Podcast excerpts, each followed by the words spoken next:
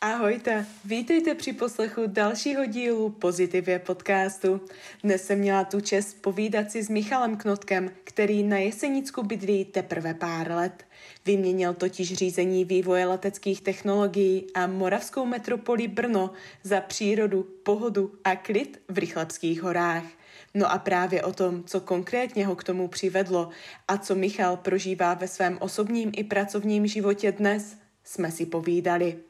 Bylo toho fakt hodně, tak jen ve zkratce taková drobná upoutávka. Povídali jsme si o jeho práci, kdy Michal aktuálně v roli kouče pomáhá lidem objevovat jejich talenty a silné stránky. Několikrát se Michal také dostal ke svému synovi, který se jim narodil s autismem.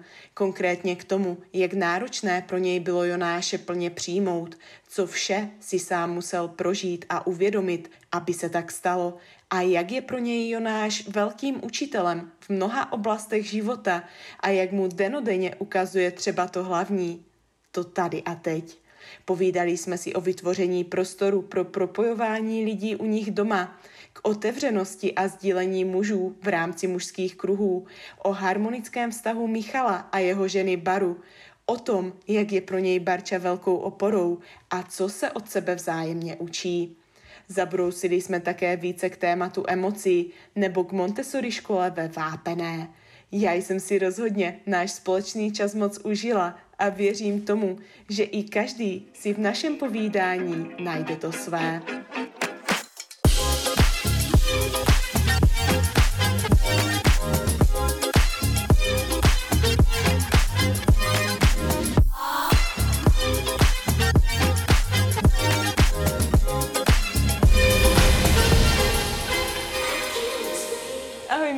Vítám tě tady při našem dalším dílu. Promiň, ty jsi chtěl zareagovat. Já jsem chtěl říct jenom ahoj, Verčo.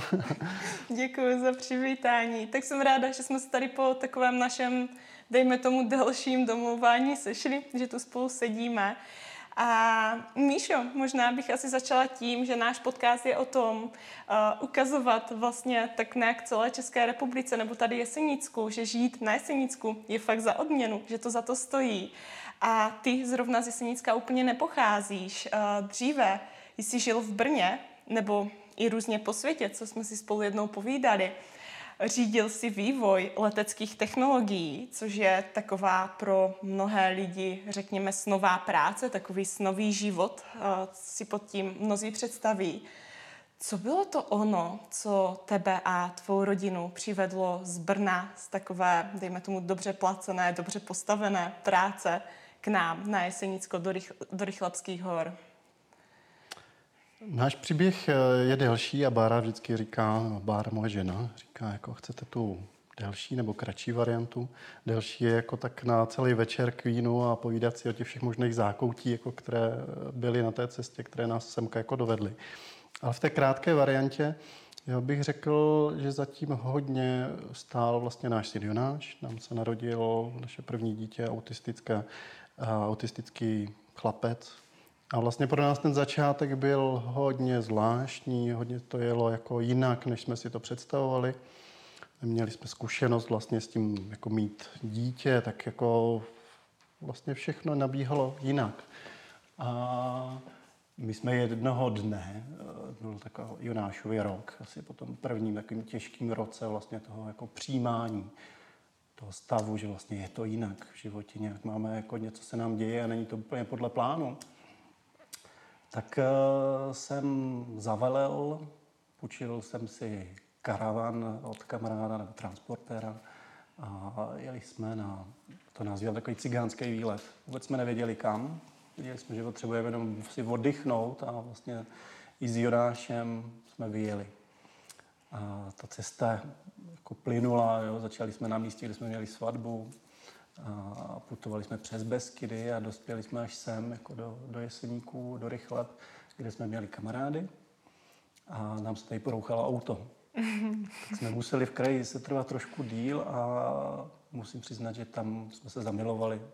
Tam jsme se zamilovali do té vlastně krásy, tady lomů, krásy čisté přírody, jo, krásných lesů i toho vlastně nerostního bohatství, co tak nějak jako tady pod náma mm. vlastně je.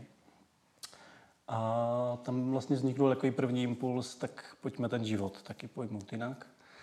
A už tehdy vlastně jsme se nějak pídili jako o nějakých nemovitostech tady v Rychlebech a vůbec to vlastně nevycházelo, vůbec nějak to nešlo. A ještě trvala do období jako dalších asi šesti let, než, eh, než přišla ta pravá nemovitost, než přišla ta chalupa, kterou jsme rekonstruovali a která nás semka zavála, zaváli. A... Takže jenom, aby, jsme, aby se naši posluchači tak nějak orientovali v čase, tak já, pokud to mám navnímáno správně, tak uh, tu pobýváte někdy od roku 2015, 2016, je to tak? Uh, jsme tady šestým rokem, to vždycky mm-hmm. počítám od uh, naší druhé dcery Karin, mm-hmm. uh, která se narodila a ještě šestí nedělí jako Bára strávila Brně a pak jsme se tady přesunovali. Mm-hmm. Takže šest let, ještě před covidem uh, a vlastně od té doby uh, se cítíme tady vítání. Je to mm-hmm. pro nás moc uh, příjemný kraj. Je to moc příjemný pro lidi, uh, možná bych řekl v té naší životní fázi, s dětma. Jo, když jsme si uvědomili ty, ži, ty životní hodnoty, které vlastně potřebujeme, vlastně mít dobrý čas spolu v přírodě, mm-hmm.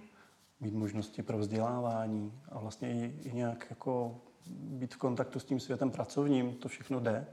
A a vlastně si to tady užíváme. Mm-hmm, mm-hmm. Já jsem ti do toho tak vstoupila, se omlouvám a e, ještě vlastně e, ty si zmiňoval, že teda bylo nějakých 6 let příprav, dejme tomu na to, než přišla ta správná, dejme tomu chaloupka, statek, domeček, tam, mm. kde bydlí, tak kde to máte jinak nádherně Máte tam takový vytvořený fakt nádherný prostor pro setkávání lidí, ale k tomu se dostaneme později. Mm-hmm. A řekněme teda, že vám to zabralo, dejme tomu nějakých 6 let, než jste fakt cítili, ano, teď je ten hmm. správný okamžik, to je to správné místo, to nám ukazuje, ano, pojďte do toho. Hmm. Já jsem ještě těch 6 let vlastně byl naplno v práci. Já jsem si tam opravdu jako užíval ten snový svět, jako, mm-hmm. jako malýho kluka, který po škole nebo po doktorátu, jo, že jsem strávil svoji diplomku a pak uh, doktorský studium v Grenoblu taky jako miluji Alpy, miluji hory a tam to byl pro mě uh, splněný sen. Vlastně se pohybovat po horách, po krásných Alpách a na, naučit se tam ski Alpům, uh, naučit se jako ty hory vlastně nějak jako jinak uh, po nich, nebo si je užívat, než jenom na sjezdovkách.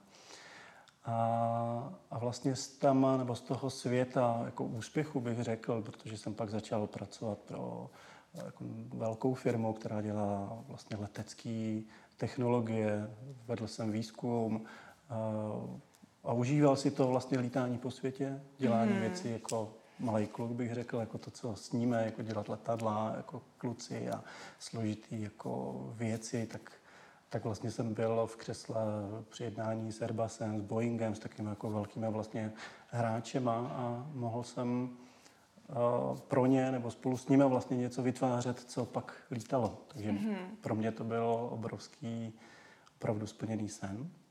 Neúplně se mě jednoduše vlastně tohle jako nějak od tohle odcházelo. Mm-hmm. Protože na jednu stranu, a možná nebýt Jonáši, tak bych vlastně v tom životě tak nějak se trval a vlastně bych plynul dál a možná bych v tuhle chvíli jako pracoval někde ve Švýcarsku nebo někde, protože jsem o tom snil jako zpátky do hor. Mm-hmm. Ale vlastně díky těm dalším životním okolnostem jsem cítil, že jsem takový jako na takovým rozcestím. Ať buď můžu jít a, a plně se věnovat zase té práci, ale pak to bude na úkor té rodiny, na úkor mm-hmm.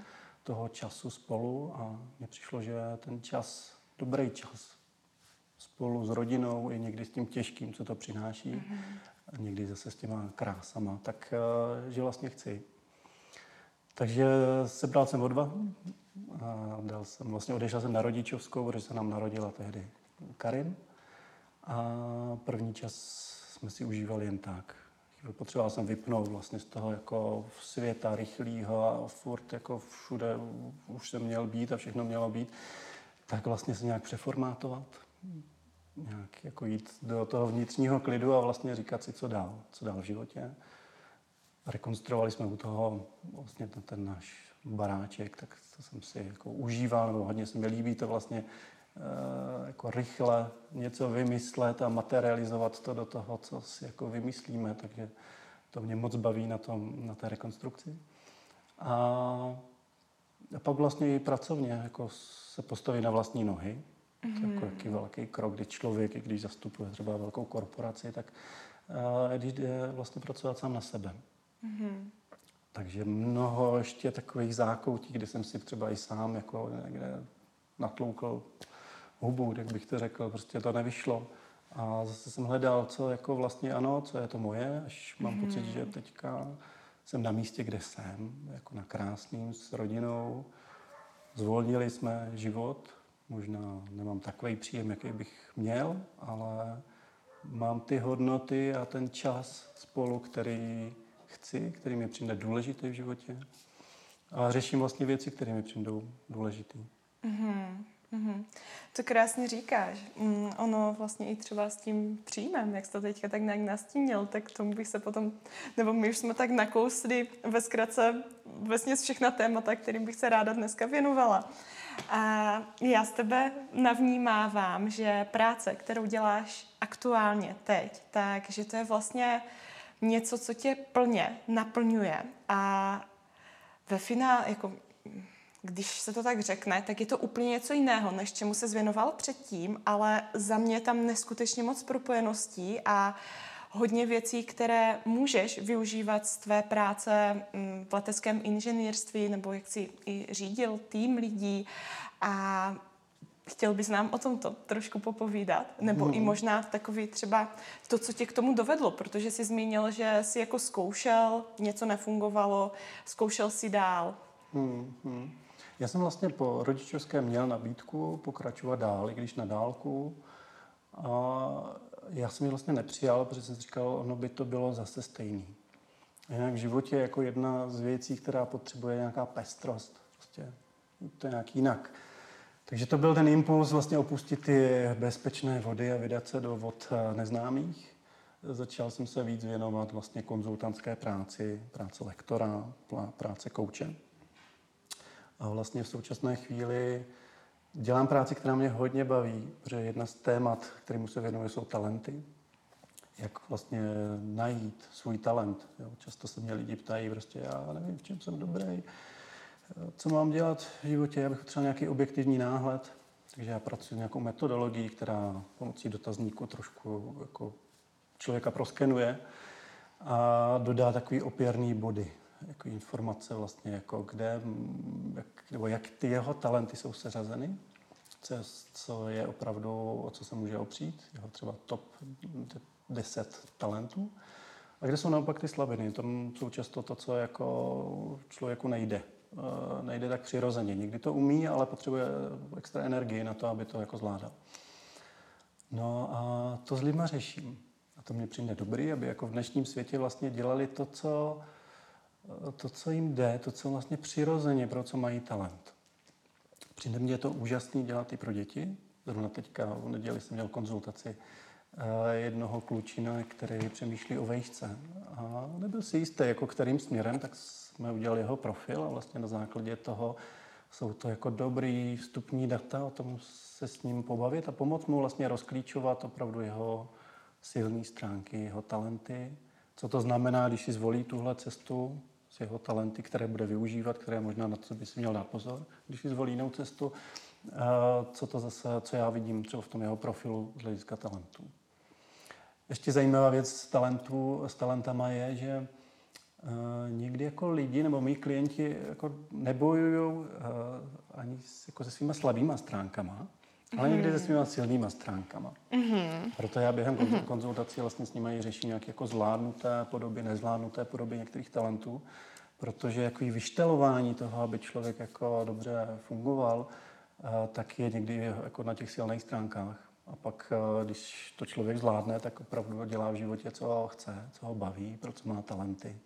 Takže já si myslím, že tady je jako budoucnost jo, v tom vlastně víc s tím vědomě pracovat, s talentama, víc řešit jako s dětmi vlastně, co chtějí dělat, pro co možná mají nějakou větší přirozenost, něco jim jde lehčej.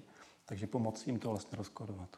Mm-hmm, to říkáš hezky, protože já teď navnímávám tak nějak všeobecně ve společnosti, že málo kdo si dovoluje žít plně sebe samotného a naopak plní očekávání třeba rodičů, rodiny, co bych teda měl, u nás v rodině to, tam je to, tak já se vydám tím směrem, i když to uvnitř sebe necítím, tak dám to na sílu, půjdu do toho. A právě mně teďka přijde, že tak nějak mm, víc a víc lidí kolem mě nebo tak všeobecně se takhle navrací a je super, že v tom vidíš ten smysl a že tě to fakt naplňuje. No a vlastně, když jsme u tvé práce, tak uh, my jsme se tady chviličku povídali ještě před podcastíkem a um, padla řeč i na téma emoce. Uh, uh-huh. Chtěl bys to více uh-huh. rozvinout, nebo jak vlastně s tím pracuješ s lidmi, co... Je pravda, že pro mě jako je zajímavý, jak jsem se vlastně od doktorátu, který byl z kybernetiky, vlastně uh-huh. dostal až k takovýmhle jako měkkým tématům který vlastně dneska školím pro velké korporace. Jo, jsou firmy a opravdu téma emoce je jedno z velmi žádaných, aby se zaměstnanci, manažeři nějak dovzdělali. Je to často téma, kdy lidi mají pocit, že vlastně co k tomu říct, já jako mám své emoce a já jim, nějak prostě mě to přichází a co, jako, co se dá o tom povídat. Ale to moje zjištění nebo ta práce s klienty je jako o, vlastně to pochopit, že jednak je tady nějakých šest základních emocí. Že vlastně máme nějakou radost, máme strach, máme uh, nějakou frustraci nebo v, uh, něco, prostě v nějaký naštvání jo, a, a dalších pár. A vlastně ty emoce jsou pro nás jak, jako budíky v autě. Jak když jedeme a řídíme tu jako nás, nebo tu naší káru. A ty emoce jsou takové jako kontrolky, které říkají, jo, hele, možná jedeš moc rychle, nebo tady prostě dochází palivo. A je dobrý je vzít v potaz a vlastně je vnímat citlivě, aby člověk vnímal u těch emocí nejen ten, jo, kdybych dal nějakou škálu 1 až 10, tak řada lidí mě říká, no, já jako neznám tady tohle, já, nejsem, já nebývám naštvaný, já nejsem konfliktní.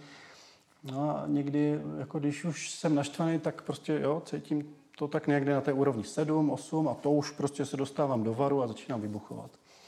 A to si myslím, že takový častý jev, že vlastně úplně jako my nevnímáme ty emoce, nebyli jsme tomu učení, nikdo nás to, tomu jako neučil, nebo často jako slýchávám, my ty děti vlastně učíme opaku, jo, neměj hmm. strach. Nepláč. Nepláč, jo, kluci nebrečí, uh, jako radost, ne, jedeme, makáme, jo. Mm-hmm. Naši tátové, kteří prostě chtěli, aby jsme jako z nás, něco z nás bylo, takže všechno jako s dobrým záměrem, ale často je nám takhle jako vtiskováno, vtištěno do nás, tak jako uh, rady toho světa a okolí, jak bychom se vlastně měli chovat a že možná mhm. některým emocím přistupujeme nějak zabržděně, nebo že vlastně To neznáme, nejsem já, to neznám. Mm. Jo, nebo že vlastně sobě potlačíme. A já si myslím, že to je špatně, že pro ten život, aby, jo, je to přece jenom náš život, naše emoce, ostatně vlastně emoce jsou nějak jako projeveny v těle, jestli mm. cítím stáhnutý žaludek, nebo prostě Jo, já mývám tady prostě na, na ramenech, jo, taky ten stres se mě, to tam, se mě tam kupí. Takže asi znáte jako ty fyzické projevy, že to je nějak spojeno s těmi našimi emocemi. No a začít je nějak uh, jako rozkodovávat, začínat hmm. je víc uh, vnímat, protože ještě často právě i díky těm programům, jak jsem řekl, uh, z mládí, tak my jsme tak trošku jako zahlušení nebo zanešení jako takovými vrstvami, které nám to jako zne, znepřístupňují. Mm-hmm. A pak vlastně se stává to, že my akorát ty emoce známe do toho totálního naštvání nebo totálního výbuchu nebo v totálního jo, až smutku a do té doby jako moc toho se nesetkáváme nebo nepotkáváme. A někdy to vnímám i jako i lidi jako z té mojí jako sociální bubliny právě třeba kolem strachu, že strach jako bývá vnímán, že strach to je něco špatného, ne. Hlavně neměj strach. Jo, nebo i dětem říkáme, ne, neboj se, to zvládneš. Ale já si myslím, že ten přístup, který by byl takový jako opravdovější vlastně, ale co ti ten strach říká? Co je za ním? Na co by si měl dát pozor? Mm. Jo? Nebo když jsi naštvaný, tak jako ne, nebuď naštvaný, na to tady není prostor. Ale co chceš jinak? co potřebuješ jinak.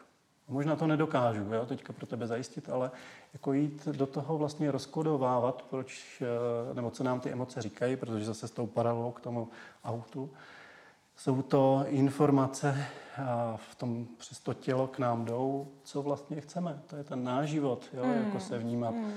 naplno. Takže když se odpojeme jako a potlačíme strach, potlačíme naštvání nebo radost. Jo? I, I řada lidí je od, od radosti jako odstřihnuta. Mm. Prostě mm. jdou s trošku jako takovým pokr, poker face. poker facem, jako všechno vlastně jako v pořádku. Nebo, jo, ale jsou tam někde v těchto případech právě ty programy, že něco bylo učeno, že se nemá projevovat. Takže je to cesta. Je to jako téma jako jo, jedno, bych řekl, z těch velmi důležitých, mm. protože jak ta cibule, vlastně to je taková jako naše vrstva velmi jako níterná, kterou když vyštelujeme a odstraníme vlastně tady ty programy z mládí a programy z okolí a od učitelů nebo prostě od toho, jak jsme jako vyrůstali, tak se stáváme vlastně víc sami sebou, mm. víc propojení se sebou, co tam je a možná to méně hodnotíme, jestli je to vlastně jako dobrá emoce nebo špatná emoce. Prostě je to emoce, kterou přichází, která mi přichází a je pro mě informace. A musím říct, že vlastně pro mě jako životně vlastně velkým tréninkem byl náš syn, Jonáš já si vzpomínám, že někdy v těch dvou, třech letech jako jsem byl fakt ve stavech, kde jsem právě vůbec to neměl zprůchodněný jako na těch nižších mm-hmm. vrstvách, jo, hlavně třeba u toho naštvání.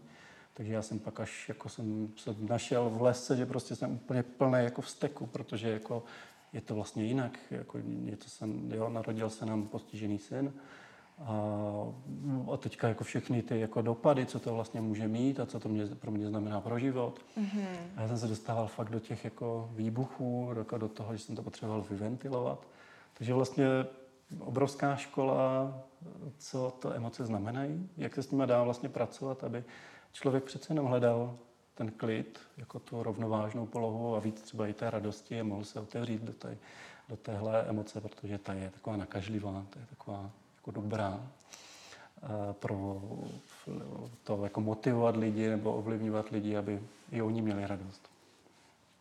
To říkáš krásně, no. no za mě jako takový ten návrat k sobě samotné, tak to je taková vlastně celoživotní cesta a ty emoce jsou toho nedílnou součástí, protože čím víc si budeme odbouro, odbourávat některé bloky, které nám vznikly, tím víc tam půjdeme a tím víc se budeme stávat sami sebou a za mě to je nikdy nekončící příběh. Přesně tak. Je to tak, je to studium prostě na celý život. I teďka jo, objevuju, že jsou prostě stále vrstvy a vrstvy, kdy sám sebe překvapím, co vlastně přichází. U tí, emocí mě ještě přijde důležitý jako si zvědomit, že já jsem si zodpovědný za své emoce sám. Mm-hmm. Nikdo jiný mm-hmm. jako není zodpovědný za to, že se nějak cítím. Mm. Takže úplně neplatí takový to tvrzení, jako ty si mě naštval. Mm-hmm.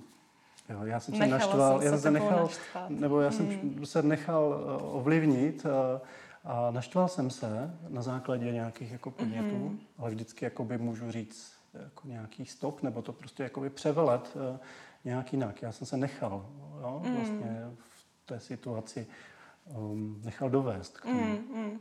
To, to říkáš krásně, no a zároveň také si uvědomit to, že já nejsem zodpovědná za ničí emoce, že vlastně to si také málo uh-huh. lidí uvědomuje. I když si někdo uvědomuje, o čem si povídal ty, uh-huh. tak už jako tím druhým směrem si to ne všichni uvědomují uh-huh. a říkají si, tyjo, já jsem možná jako v něm způsobil, vyvolal to a to a přitom vlastně ne, to uh-huh. on sám. Jo, tohle, tohle je třeba forma, a tím talentovým jazykem bych to řekl, jeden z talentů je empatie to, že dokážu dobře navnímat, jako co, jak se druhý cítí. Mm-hmm. A právě v té nezvládnuté podobě ten člověk to umí, ale úplně neví, kde jsou ty hranice.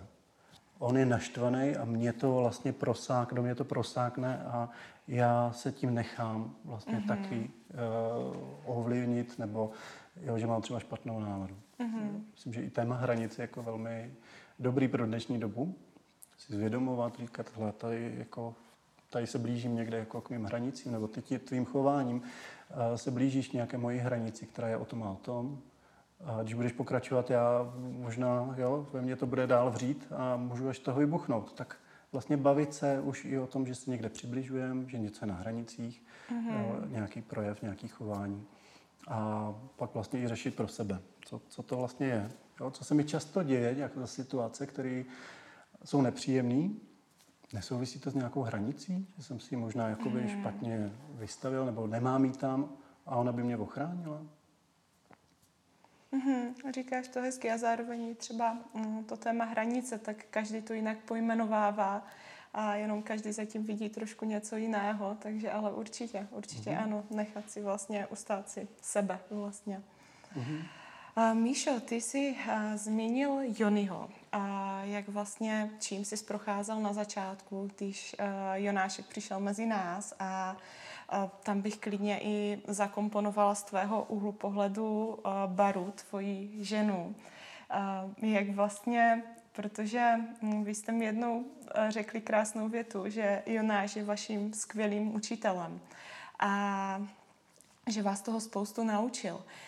Chtěl bys nám mm, trošku ještě více přiblížit to, jak to bylo na začátku, už si říká, ale jak to vlastně vnímáš teď, protože teď si myslím, že máš úplně, úplně obrácený takový uh-huh. ten mhm. protipol, uh-huh. než když uh, Jony přišel mezi nás. Uh-huh. No, je to jako velký téma. Mm, to nějak vlastně teďka to řešíme, že tady na Jesenicku vzniká nějaká vlastně neziskovka, která s námi jako rodiči dětí postižených nebo nějak, s nějakým znevýhodněným ním pracují. A často vlastně vidím kolem sebe, že, ten, že buď to ten pár dá hodně dohromady, anebo vlastně je totálně jako rozsekne. Mm-hmm. V tom našem případě se nám fakt podařilo, že vlastně nás to dalo hodně, hodně dohromady a hodně řešíme a hodně, jako je nám vlastně spolu dobře a můžeme se o sebe navzájem opřít, mm-hmm. že to je důležitý. Tak jak jsem mluvil o emocích, tak ani tady to nemám nějak jako černobílý, že prostě někdy to je, že zažíváme fakt jako těžké chvíle. Jo. A někdy to zase, že s tom procitneme a vlastně si říkám, dítě ten Jonáš má své emoce, má svoji radost a jako jak to vyjadřuje někdy svojí cestou, ale vlastně někdy nám i ukazuje to svoji bezprostřednost, mm-hmm. do toho, že se dá radovat jenom jako z jízdy na koloběžce a on prostě mm-hmm. jako já sám celým tělem. Ale i ty těžké jako chvíle, že nás to vede prostě k tomu jako se dobře ošetřit. Jo, sami jsme zjistili, že když my jsme v pohodě, tak vlastně on je taky v pohodě. E, když nejs, jo, jsme nějak jako rozhozený, tak od nás velmi rychle dokáže jako rozhodit o, o to víc. Takže já to nevnímám, že jsem nějakou obětí, mám pocit, že to jako mně přišlo v životě jako velká učební lekce svým způsobem vlastně i velká, jako, nebo že v tom jde najít e, ta radost, vlastně být spolu. Mm-hmm. Že mám rád ty chvíle, kdy si jenom nic neřešíme, ale vlastně jen tak jako se po sebe jako válíme a trošku se šťoucháme a pustíme si hudbu a můžeme si zatancovat, tak vlastně ty chvíle toho jenom být spolu Jenom to nechat jako plynout, nic tom jako nehledat, nějak to nepojmenovávat, ale prostě dobře spolu být. Že tam jsou, jako se zdravím a je to, no, je to vlastně jako život se vším všudy, mm. co prostě přichází. A i tak jde být, jo, i s postiženým klukem jde vést podle mě kvalitní, jako spokojený život. A zároveň prostě i s těma výzvama, co, co přichází, tak stále ne, nikdy nekončící učení mm-hmm. se. Jak jsi o tom povídal, o takovým tom jenom být, tak já v tom slyším hodně, že vás Jony fakt učí daleko víc, takové to bytí teď a tady, užívat si to, co teď aktuálně je.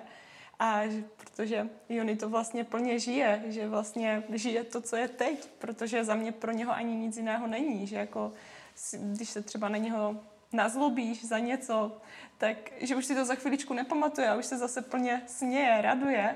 A to jsem v tom slyšela, tak nevím, mm-hmm. jestli se mýlím. Nebo jo, ne. jo, mně, mně přijde, že to uh, se vlastně otevřít tím okamžiku, kdy jsme jenom třeba spolu a není tam nic jako, že bychom museli, nebo že by prostě mm-hmm to mělo být nějaký, ale nějak to necháváme plynout.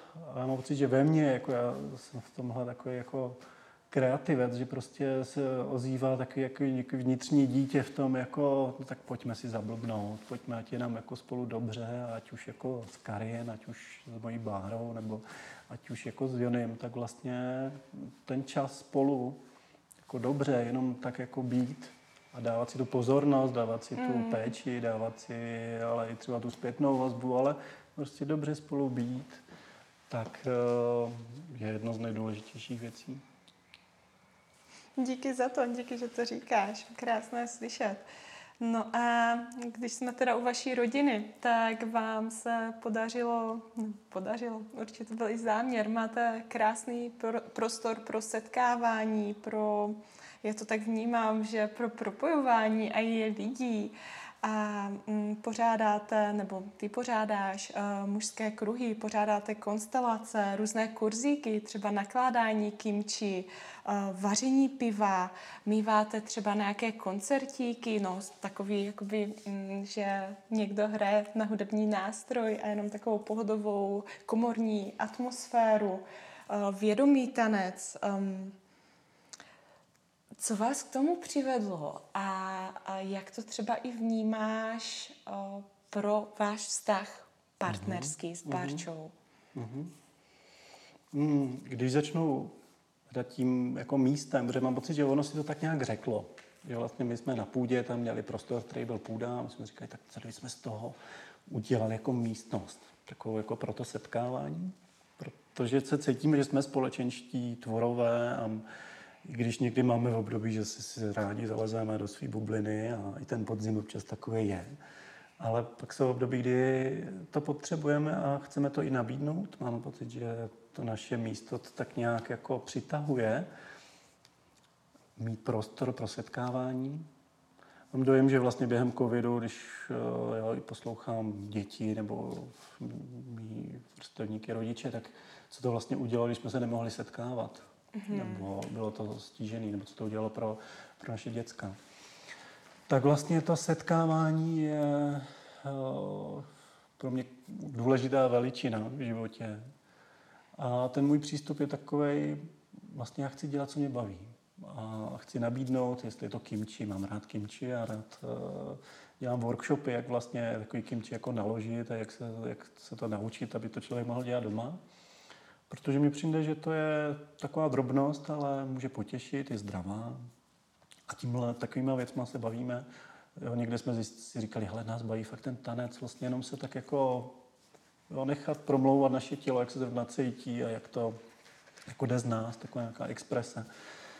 Tak takhle vznikly vlastně ty naše taneční večery. Hmm. Vlastně k té technice rodinných konstelací jsem se nějak dostal a pak jsem si udělal několika letý výcvik v této oblasti. A pro mě je to zajímavá hm, věc, protože vlastně já mám doktorát uh, jako z teorie systému. Mm-hmm. Pro mě rodinné konstelace zase z toho technického světa to tak nějak převedly do toho světa nejenom ráci, ale i do těch emocí, že právě, jak jsem mluvil o těch programech z mládí a o tom zanesení se, tak to je přesně, co ta technika rodinných konstelací pomáhá nahlídnout. Vlastně mm-hmm. se podívat trošku z nadhledu na sebe.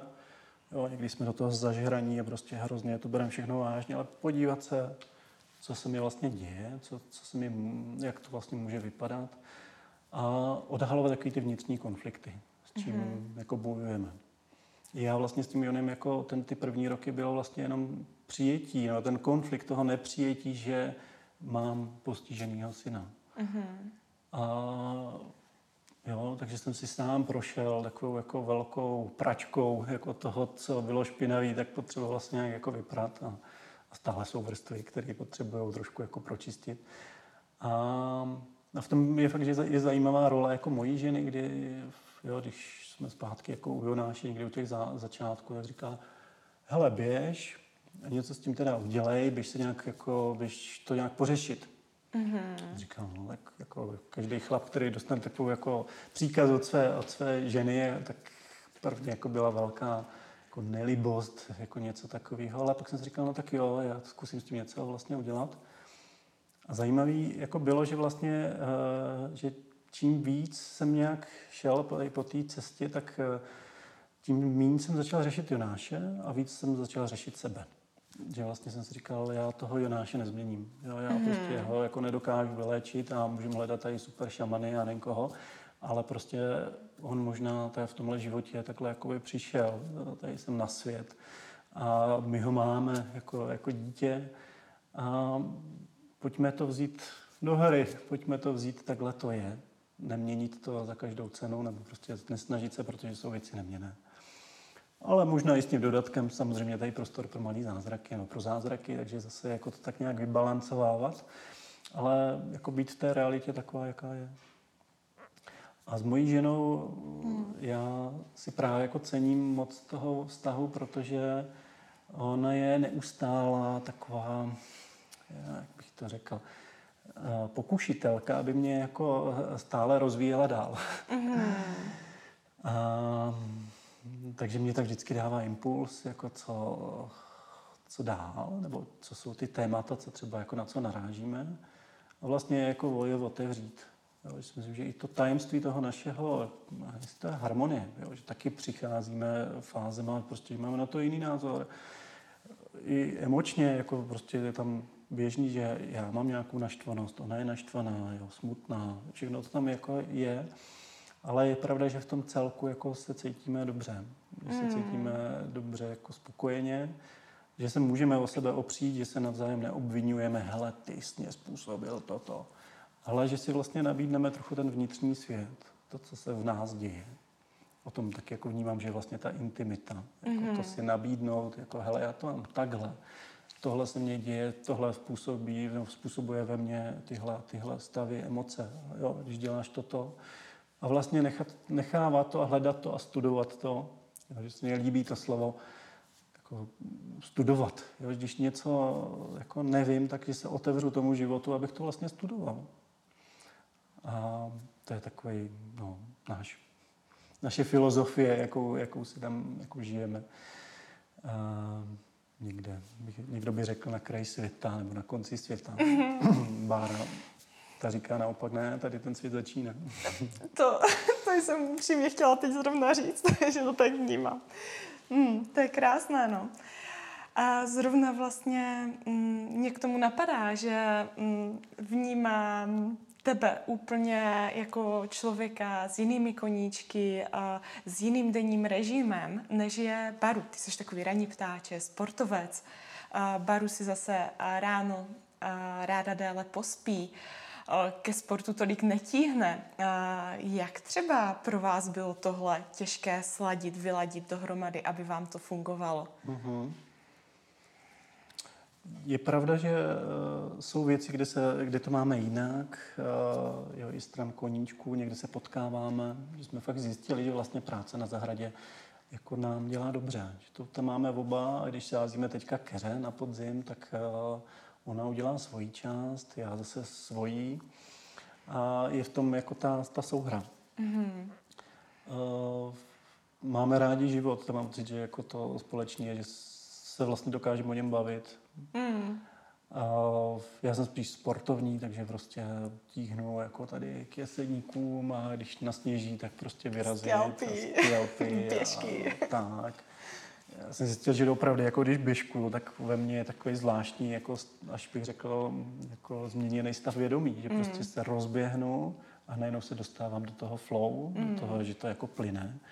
Mě to baví, vlastně ze mě to se to dostává jako spoustu stresu vlastně tím, tím běžkováním, tím pohybem.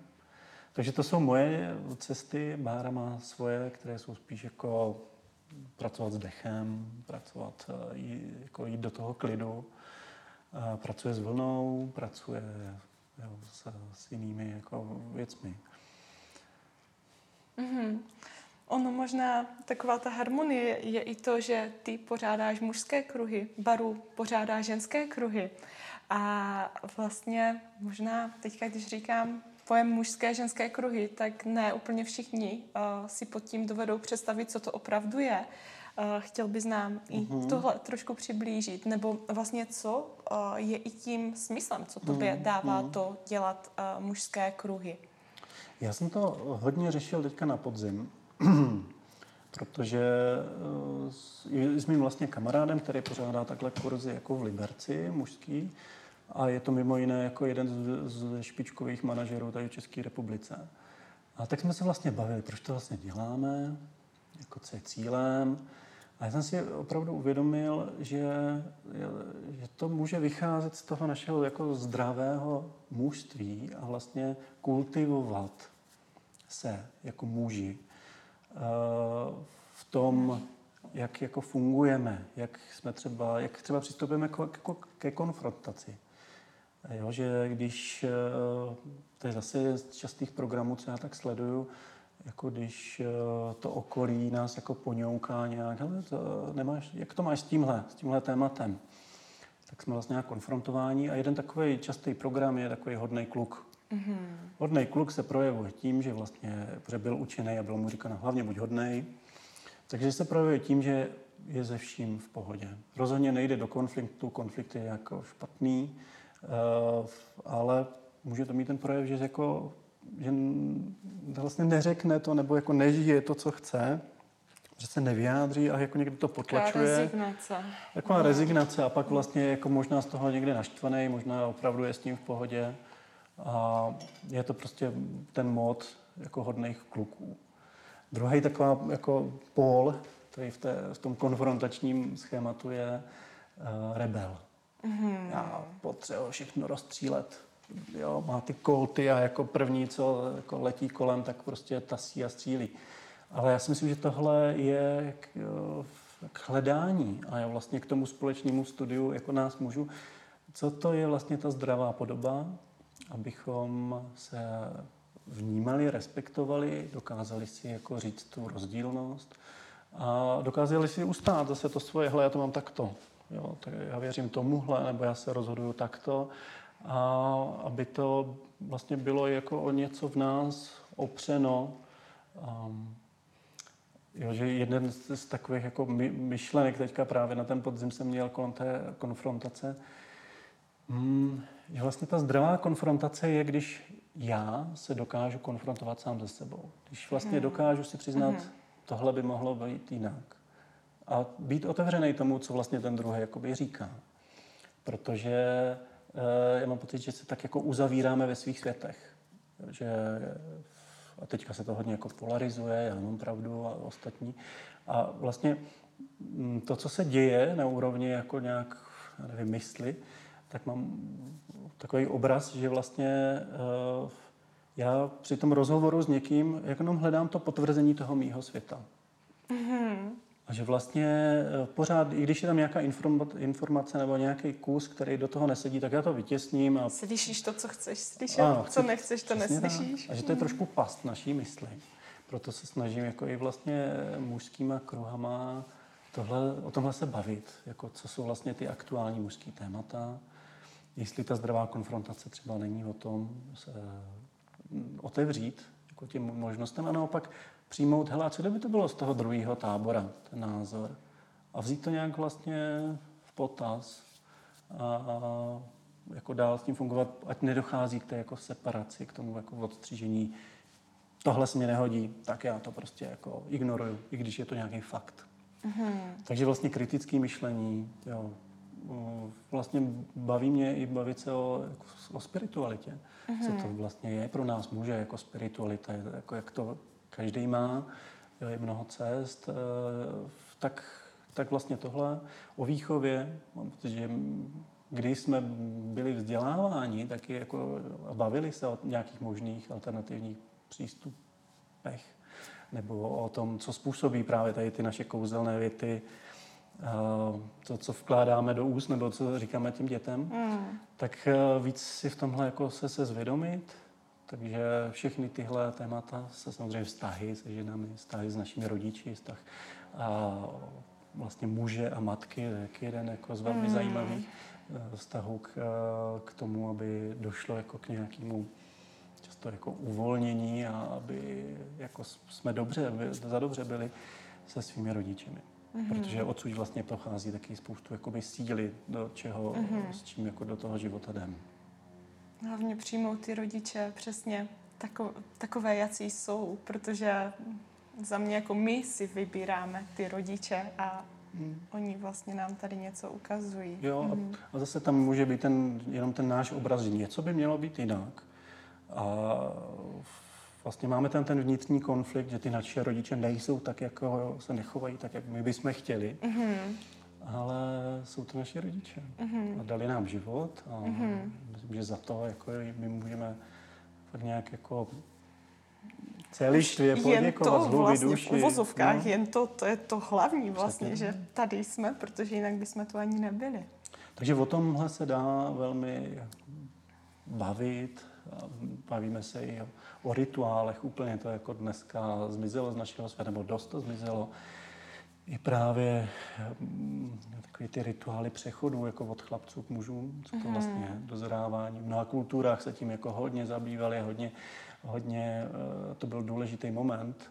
Pocit, že tohle nějak vymizelo vymizívá, a no, máme spousty... Dřív to byla jako... vojna, že? Ještě takový... No, měl to různé hmm. podoby, ale byl tam nějaký přerod, nějaký okamžik, kdy ten muž se považoval za dospělýho a vlastně i tak jako v tom zdravém mužství fungoval. Hmm. A to se úplně si myslím, že neděje. Jo? Že to, co vidíme jako okolo nebo ve světě, tak je teďka spoustu jako, já bych řekl, jako nemocných podob uh, i toho jako našeho mužství. Mm. Ono často třeba potká člověk uh, muže, kterému je 50 let a přitom to je jakoby větší, dejme tomu dítě, než člověk, kterému je třeba 20. No. A někdy právě čím silnější jako je projevy, jako prostě jo, člověk, který je hodně sebejistý, mm-hmm. tak když eh, jako jde hloub, ne, tak vlastně zjistí, že on je velmi křehký a možná reaguje takhle hrozně jako syrově nebo surově, ale nemá vyřešeno jako něco docela mm-hmm. základního v sobě. Mm-hmm. Ještě něco skrz uh, mužské kruhy, co ti třeba přijde důležité vyzdvihnout, protože já to navnímávám, že, um, že pro mnoho, mnoho lidí to může být takového něco, co vlastně nežijí, co jim do života nepřichází, tak jestli je tam třeba ještě nějaký takový, že pak už se od toho třeba někdo hmm, může odpíchnout, co by někoho mohlo v něčem inspirovat, někam ho nakopnout.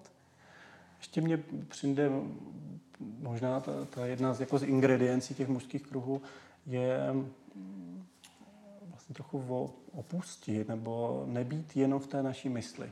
Jako kdyby, mm. jo, my máme, ale myslím, že o chlapi ještě víc než ženy, jako ne, že by to ženy neznali, ale uzavřít se ve svém světě a v mhm. tom prostě to tam nechat šrotovat. Ta, Taková ta zacyklenost. Je se zacyklit, těch... takže mně přijde vlastně dobrý v tomhle jako jít do toho, ať už nazveme to přítomného okamžiku, nebo vlastně to si jenom sednout. Jo. Já můžeme, občas dělám, že si vezmeme tyč v kruhu, vlastně každý vezme a jenom jsme spolu v tichu.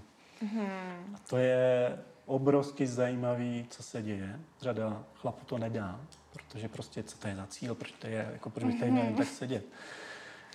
A hrozně jim to začne šrotovat. tak vlastně se učit a kultivovat uh, se, tu svoji mysl, aby jsme dosáhli bodu, že taky dokáže být klidná, nejenom roztěkaná, teďka prostě řeším milion věcí, je, ale jako jít do těch chvíl, do toho klidu, kdy jako můžu i ten nějak získávat nadhled v tom životě, co se mm. vlastně mi děje, co vlastně je důležitý. Jo, takže nejít jenom za tím zhonem, a někdy to nazývám, nebo sleduju to od takových těch manažerů, který jako jsou hrozně uhoněný a furt jako nestíhají a, a, a hrozně, jsou, hrozně jako z nich, z nich vnímám tu vyčerpanost. A já mám pocit, že právě se, nebo při té práci s nima snažím jako najít takovou rovinu jako krále. Krále v tom, že vlastně já mám svůj život, já si ho můžu ovládat, já můžu být ten aktivní, který vlastně to ho ovlivňuje. Já si můžu volit to žití v radosti, v lásce. Přesně tak. Nebo já si to vlastně volím. Jo, i ten stres, jako pro, proč si tak nakládáme? Co to mm. jako je? Je to opravdu ten mus? Jo, že, že, jak jsem popisoval, jsem, jsem vlastně vystoupil z toho světa, který, nebo vystoupil, jako by přešel trošku na pomalejší kolej. Mm-hmm. A z toho, jako, kolik je potřeba té práce, co je všechno potřeba a, a vlastně ono to jde jako jinak. A jde právě jako ta práce s talenty mě pomáhá jako i pro sebe pochopit vlastně, mm. co jsou ty moje klenoty, co, čemu se mám věnovat. A v tomhle mi dobře. Její zajímavý pohled ještě k těm talentům vlastně na ten pár. Já když dělám někdy párové konzultace, tak vlastně podívat se na ten pár jako na tým. Protože mm. oni oba dva mají vlastně v něčem přidáno. Třeba mm. jsou jako výborní v nějakých jako talentech. A někdy zase to mají úplně do protivky. To bývají často ty situace, kdy se navzájem štvou já dneska jsem měl zrovna konzultaci s nějakou paní z, ze Slovenska, jaká manažerka, HR manažerka jedné velké korporace. A právě mě říkala, no, vy se svým partnerem to máme úplně jako opačně. On, můj muž je silný input. Input je takový talent, který je hodně o tom se zazdrojovat informacemi, nasát, jo, jakoby na té obsahové, v té obsahové podobě. V tom materiálním světě by to znamenalo, kolik těch věcí já shromažďuju kolem sebe. No a on je, měl silný input, ona říkala, já to vůbec nepotřebuju, ale mám toho svého muže, který mě doplňuje. Někdy se v páru jako eh, se, se štveme těma věcma, že jako ten druhý to má jinak a z toho vznikají konflikty často. A někdy ten pár je vlastně v něčem, nebo oba dva jsou třeba slabí.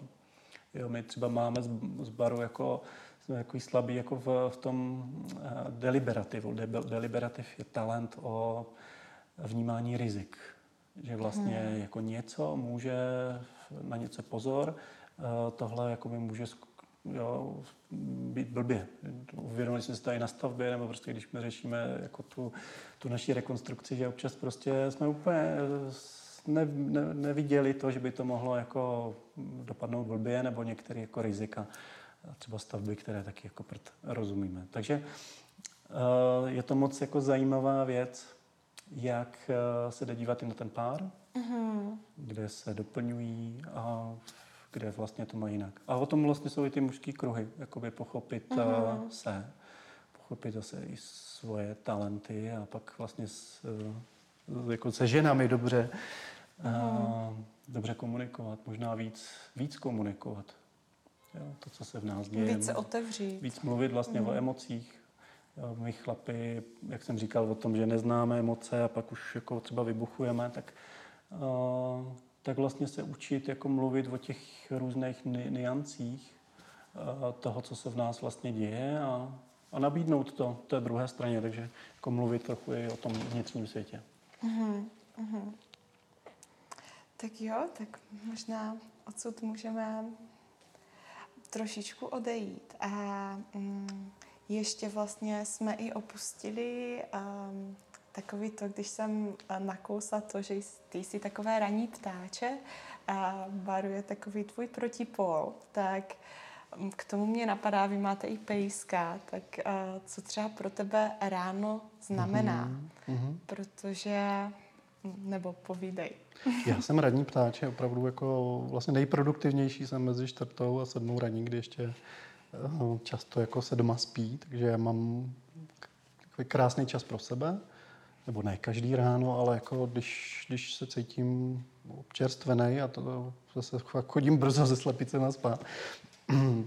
A pro mě takovým rituálem je vlastně procházka ze psem. Jo, dneska ráno jako foukalo, prostě tam u nás nahoře, prostě vychr. Ale, Úplně, jak ještě byl ráno vy, vidět von nádherné. No, ale vyšel jsem a právě i to, ty, ty červánky, to, mm. to, to krásno, co tam jako je, co mě vlastně jako plní, jo, že ta příroda je určitě jeden z důležitých bodů nebo hodnot, proč jsme vlastně sem šli. Je tady nádherná, jsme v ní jako blízko, je to tady vlastně, jo, máme ten statek, takže jako vidíme ten roční cyklus toho hmm. jako jaký to je, jak, co ty naše zvířata, um, jaký strasti občas máme se zvířatama, co řešíme, tak to vlastně jako brát, jo, ten život toho statku, pro mě je to úplně nová věc. Já jsem spíš dítě jako z paneláku, ale říkal jsem si, chci včely, protože včelám vůbec nerozumím a začínám už se jako učit, začínám chápat mm. některé zákonitosti. Takže je to nesmírný učení, No a ten tvůj dotaz na ráno, jako to, ty, ty, ty rána v rychlebech, jako to je prostě za odměnu. To je krásný probouzet se, jo, když to zase porovnám s tím městem, kde jako taky jo, jsem se probudil a mohl výjít ven, ale prostě je to, je to jiný. Je to tady blízko. Blízko hmm. k přírodě, blízko k těm hodnotám, hmm. co, hmm. co mám rád. Hmm. Ono i ta ranní příroda je vlastně hlučnější možná než i to město, ale zároveň já tam nacházím ten klid, klid uvnitř sebe a vlastně když tam jenom pozoruji vlastně, co se tam děje, jak i když třeba ráno jdu ven v podobný čas, tak každé ráno je úplně jiné. Jednou máš na obloze mraky, jednou je jasno, jednou je zataženo, prší a vlastně každý den je to úplně jiné. Nebo i když třeba jenom pozoruju ty stromy kolem mě, trávu, co tam roste, co se vlastně děje, odkud fouká, jak fouká. Je to, hmm. je to krásné vlastně, i takové to zpřítomnění, jenom to no. nehodnotit, pozorovat. A někde jsem zjistil, jako ta propojenost vlastně s tím denním cyklem, ročním cyklem, že vlastně já vůbec nepotřebuji jako hodinky nebo alarm jako ráno na to se probudit. Mm-hmm. Že já se probudím tak jako nějak podle toho, jako když otevřu oči, vidím, kolik světla, tak fakt uh, jsem velmi přesný. Zjistil jsem, že jsem velmi přesný v tom, kolik vlastně jako je. Mm-hmm. Takže to je pro mě takým jako důkazem možná nějaký jako propojenosti, že to člověk jako vnímá, do čeho se probouzí a že vlastně pro mě je důležité to, že se nějak probouzím rád. Že vlastně jako jsem připravený a odpočatý do toho dne a tak pojď dne. Co si dneska naservírujem. Mm-hmm, mm-hmm, mm-hmm. Míšo, mě přijde i zajímavé na tvém životě to, nebo na tvé životní cestě, že jste se z baru s rodinou přestěhovali do Vápené. Ve Vápené vznikla tady na Jesenicku první Montessori škola. A vlastně máte to hned u sebe, ty jsi zároveň členem v Montessori. Um, proč se s tím členem stál? Uh, jaký ti vlastně um, systém Montessori vzdělávání dává smysl? Mm-hmm. Mm. My jsme si říkali, že pro nás vlastně jedna z těch největších jako hodnot je vlastně investice do těch našich dětí. Jo, že mám pocit hmm. nějak jako životně jako jedeme, děláme věci, co nás baví. Ale dobře vlastně připravit ty naše děti na život. A úplným, až bych řekl, zázrakem tady jako ve vesnici eh, je Montessori. Eh, díky jako zakladatelům a díky ním to prostě nějak přerostlo v to, že už je všech devět tříd. A mně to přijde s tím, že taky jsem v životě prošel různýma školama až po ty nejvyšší, tak jako mám nějakou představu toho, co vlastně ta škola by měla dát do života. Mm-hmm. Jako lektor teďka zažívám, jako když eh, školím vlastně firmy, školím biznis, tak co jsou vlastně ty dovednosti, co by ty děti jako měly mít, nebo co jsou ty důležité věci, co by jim ta škola vlastně ideálně, ideálně měla dát co já sám vlastně z toho svého jako až, až po doktorát vlastně vzdělání jako používám. A mám pocit, že to není moc o vědomostech, jakože o tom, že jsem se naučil nějaké jako konkrétní věci, ale spíš o tom způsobu přemýšlení, o tom, um, jak dobře jako spolupracovat, jo, jak vyjít jako v různých těch situacích, jak jako věcích jako taky vyjednávat, uh, jak uh, jo, když něco mám, za něco jsem zodpovědný, tak jak to vlastně způsobit, aby jsme se dohodli. Takže spíš eh, jsem zjistil, že hodně těch měkkých jako dovedností je to, co ty děti bychom měli naučit. Jo, I včetně jako kritického myšlení o tom vlastně, aby se dobře uměli rozhodovat na základě jako něčeho pevného. A proto vlastně jsem rád, že, tu, že Montessori u nás je. Vnímám, že tímhle směrem jako jde. Jedna z těch eh, důležitých principů je nacházet tu vnitřní motivaci. Mm-hmm. Jo, jako jít eh, z toho, co nás vlastně motivuje, než nám to někdo řekl, hele, běž a udělej tohle, ale hledat to vlastně pro život, v čem jsem dobrý, co je ta vnitřní motivace a s tím, s to se vlastně jako učit, jo, skrze, tu, skrze tu motivaci.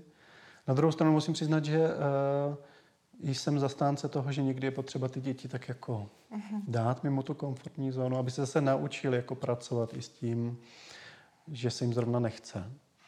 Takže já vnímám jo, jedno z témat, co vlastně v Montessori hodně jako debatujeme, tak je ten řád. Ten řád je tam důležitou složkou. Je to ta vnitřní motivace, jo, ta cesta učení se vlastně ke svobodě. A vlastně ty dovednosti, dovednosti v propojování jo, různých předmětů. Já když jsem vlastně vedl vývoj, eh, tak eh, v letectví, tak já jsem měl v týmu psychologii, měl jsem tam eh, letecký inženýry, nějaký komunikační specialisty, prostě úplně multioborový záběr různých profesí a myslím, že takhle ta, nebo ta budoucnost je právě v té, o tom, že se neučí jaká matika, fyzika, ale prostě jak si poradit s těmi mezioborovými jako věcmi, i když se člověk může stát jako odborníkem na něco. A, takže tohle jsou všechno témata, které mě baví v Montessori eh, vlastně řešit, jo, pomáhat i možná tu organizaci jako víc eh, stabilizovat nebo eh, aby byla opravdu jo, po těch letech rozjezdu takové jakoby mladé organizace, aby se z toho stal stabilní prvek. Mm-hmm. Stabilita pro pro to, aby prostě tady ty naše děti měly opravdu tuhle krásnou příležitost. Uh-huh, uh-huh. No a vnímáš to, že jakoby mm, systém Montessori, systém, to nevím, jestli je úplně správně zvolené slovo, a je vhodný pro každého? Hmm, asi záleží. Uh, on má principy a my jedna jako z důležitých věcí, co děláme, tak je dobře komunikovat, co to je vlastně za principy. Protože jak Montessori, ono to může znamenat jako mnoho věcí. Původně Montessori vlastně byl taky spíš předškolní systém až do nějaké, jako do začátku druhého stupně. Je teďka i ta podoba vlastně třetího trojročí je něco, co vlastně jakoby vzniká pořádně, to v té dnešní době jako dobře ukotvit, dobře dělat, aby ty děti byly připraveny pro třeba další vlastně vzdělávání. Hmm, jako ne, nenapadá mě, že bych rovnou řekl, jako tohle jako pro vás není. Možná je dobrý se si vlastně najít ty principy a říct si, jestli jsou pro vás tak ten systém, který má, stojí, nebo který stojí na těchto principech, jestli to souzní nebo ne. Hmm, hmm. Protože na druhou stranu, jo, pokud rodič chce vlastně, aby mít zaručeno, že se ten člověk, nebo ten, to moje dítě dostane na střední školu a že prostě bude umět všechny, jo, to penzum těch informací, tak to úplně není jako ten, ten, ten základ, na čem Montessori vlastně stojí. Hmm, hmm. Ono třeba i já z mé role učitelky, dejme tomu tady u nás na MKU, tak často navnímávám, tyjo, já sama jsem se tohle učila, třeba jiné předměty, biologie, dějepis, cokoliv a vlastně jsem si vědoma, kolik si toho nepamatuji mm. a hmm. že jsem se to vlastně učila asi jenom proto, abych měla dobré známky, nebo mm. že mě to ani vlastně tolik jakoby nemotivovalo, tak uh, je mm. vlastně fajn, i když tohle si hodně dospělých zvědomí, když třeba pomáhají svým dětem um, s přípravou do školy, tak často je i ty děti učí, ukazují jim, co to vlastně je, vysvětlují jim danou látku Mm-hmm. Tak to mě k tomu vlastně také napadá. No, no. Jo, jo. A já vnímám velký potenciál, jo, že zrovna mm. Montessori jako ve Vápené, tak jak uh, spolupracuji, tak vnímám, že by to klidně mohlo být jako špička Montessori u nás v České republice, možná jo, i, i, i světově, protože je tam řada lidí, které jede a pracuje opravdu ze svý vášně, že je to baví extrémně, hledají, jak to vlastně dobře dělat pro ty mm. naše děti.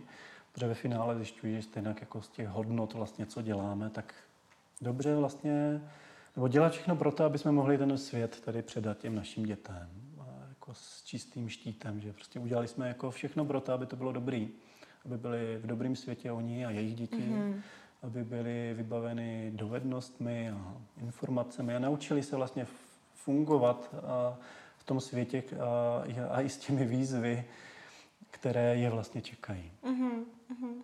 Jo, to říkáš hezky. No, no za mě všichni rodiče vlastně to je takovým tím jejich cílem a nechat tady pro ty děti to nejlepší nebo dát jim to nejlepší možné, co je to jejich nejlepší možné, akorát po každé je to vlastně něco jiného, hmm. jak to vnímám já. Ale jo, Míšo, mm, zakončíme Montessori dnešní povídání? Nebo je, uh, Montessori.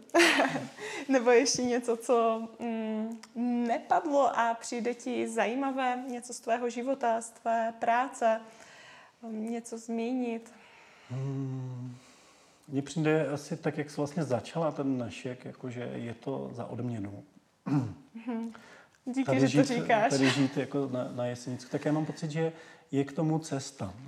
že je jako věřím tomu, že aby to člověk jako pochopil, tak je dobrý se vydat do světa, zjistit, jak je to tam a pak si vlastně hledat to svoje místo. Já jsem moc rád, že vlastně jsem našel, protože jsme našli s rodinou, s Bárou vlastně to, to místo, kde jsme, mm. že tam můžeme učit dětem. Takže to není pro mě prázdná, prázdná fráze, jakože to je za odměnu, ale určitě pro, pro teď je to, je to moc krásná věc, kde velkou devizu jako má ta příroda, má to přirozeno vlastně hledání jako toho, aby nám tady na světě bylo dobře, aby jsme dýchali čerstvý vzduch a mohli se jít um, jo, odběhnout cyklomu a, a vykoupat se. Hmm. Takže tyhle věci vlastně jsou extrémně důležitý pro tu kvalitu života, pro to um, být dobře v, jo, v té dnešní době, která je jako plná zhonu. To říkáš vlastně i hezky, jak tam mm, v jedné z tvých věd padlo, že vlastně dříve jsi měl vyšší příjem, teď uh, ho máš asi nižší, ale že vlastně to pro tebe není nic extra důležitého, protože um, za mě vlastně jako to takové to napojení se na tu přírodu, propojení se se sabo, sebou samotným, to je vlastně to ono. A ono, ten zbytek pak už tak nějak přichází. Hmm. Já jsem si zjistil, že peníze ne, nejsou to nejdůležitější. A že mě to možná učí víc té pokoře, pokoře toho být vděčný vlastně za to, co máme co možná považujeme za samozřejmé, že máme jako čistý vzduch a výbornou vodu mm. a že prostě se můžeme volně pohybovat. Takže to jsou všechno jako věci, které nejsou úplně v té dnešní době samozřejmé. A k tomu mě to vede jako být za ně rád, být za ně vděčný a, a, a proto možná i ty jako akce vlastně se potkávat jako dobře, být spolu jako to to společenství nebo jako lidi se potkat na kimči workshopu a prostě si možno, možná jako nazdílet zase kus každého příběhu. A... a vzájemně se obohatit. Mm, tak. Míšo, moc si vážím tvého času, že jsi to udělal, že jsme se tu dneska potkali. Díky, že jsi přišel. Mm, děkuji a pěkný den. Hezký den. Thank you.